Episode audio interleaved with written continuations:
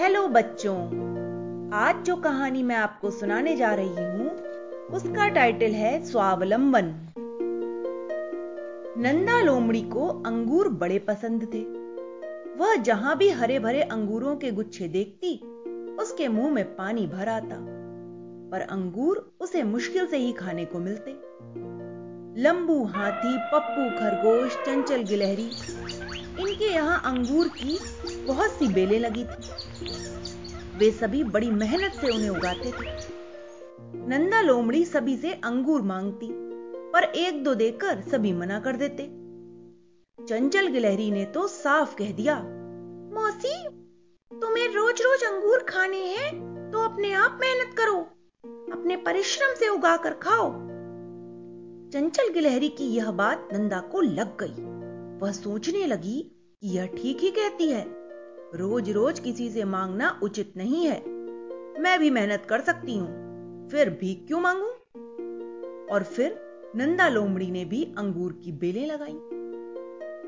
वह सुबह शाम उनमें पानी देती, खाद देती, सारे दिन बैठी वह उनकी देखभाल करती। धीरे धीरे अंगूर की बेलें बढ़ती गईं और उन पर बड़े प्यारे प्यारे गुच्छे लटकने लगे। अपनी मेहनत को सफल होते देख नंदा फूली न समाती। धीरे धीरे अंगूर पकने लगे। नंदा ने एक गुच्छा चक्कर देखा। बड़े ही मीठे अंगूर थे। कुछ गुच्छे नंदा ने अपने पड़ोसियों को भी बांटे। सभी ने बड़े स्वाद से उन्हें खाया। चूचू चूहे और पप्पू खरगोश को अंगूर बहुत अच्छे लगे। वे जब भी नंदा लोमड़ी के खेत के आगे से निकलते, ललचाई निगाहों से अंगूर को देखते जाते। उनकी इच्छा अंगूर खाने की होती, पर नंदा लोमड़ी वहाँ हमेशा देखभाल करती थी, इसलिए खेत के अंदर जाने की उनकी हिम्मत न पड़ती। मांगने पर नंदा कहीं मना न कर दे, इस कारण वे उससे अंगूर मांगते भी नहीं थे। चूचू, चूहा और पप्पू खरगोश दोनों इसी ताक में रहते कि कब नंदा लोमड़ी जरा सा खेत से हटे और कब वे अंगूरों की दावत उड़ाएँ। वे उसके खेत के कई कई चक्कर लगाते। उनको बार बार चक्कर लगाते देखकर नंदा भी समझ गई कि ये दोनों ही चोरी करना चाहते हैं। एक दिन चूची चूहे और पप्पू खरगोश ने देखा कि नंदा खेत में नहीं है। बस, फिर क्या था? वे दोनों चुपचाप खेत में घुस गए। दोनों ने जी भरकर खूब अंगूर तोड़े। पेट भर कर उन्हें खाया और कुछ ले चलने के लिए बाँध लिए। दोनों चलने ही वाले थे कि तभी एकाएक पीछे से नंदा ने आकर उन्हें पकड़ लिया। अब चूचू चूहा और पप्पू खरगोश दोनों ही नंदा की गिरफ्त में थे। वे बार बार गिड़गिड़ा रहे थे। मौसी, हमें माफ़ कर दो। अब हम तुमसे बिना पूछे अंगूर नहीं तोड़ेंगे।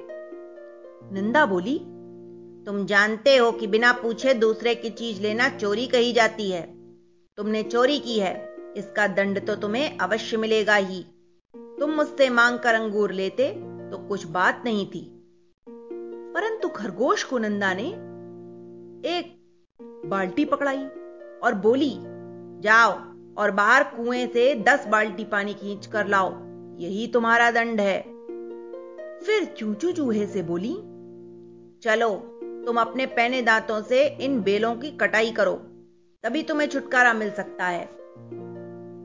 लाचार होकर चू चू चूहे और पप्पू खरगोश दोनों को काम करना पड़ा। कुएँ से पानी खींचते खींचते पप्पू की सारी पीठ दुख गई। उसने इतनी कड़ी मेहनत कभी न की थी।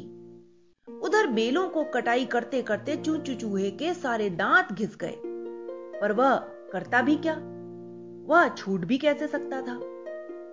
पूरे दो घंटे की कड़ी मेहनत करने के बाद नंदा ने उन्हें छुटकारा दिया और बोली आज से तुम दोनों यह बात अच्छी तरह समझ लो कि जो चीज़ तुम्हें चाहिए, उसे अपनी मेहनत से प्राप्त करो।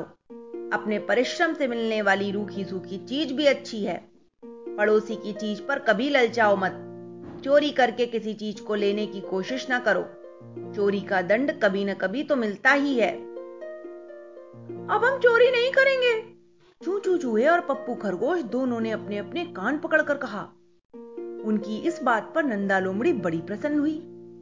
फिर दोनों को उसने तोड़े हुए अंगूर देते हुए कहा, तुम्हारी इस प्रतिज्ञा की खुशी में मैं तुम्हें यह उपहार देती हूँ।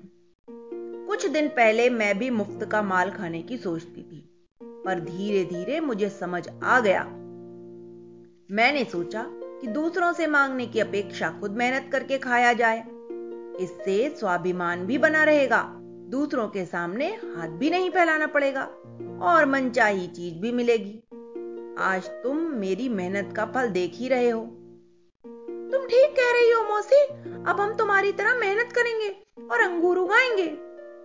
चू चू चूहे पप्पू, खरगोश ने कहा और खुशी खुशी अपने घर चले गए।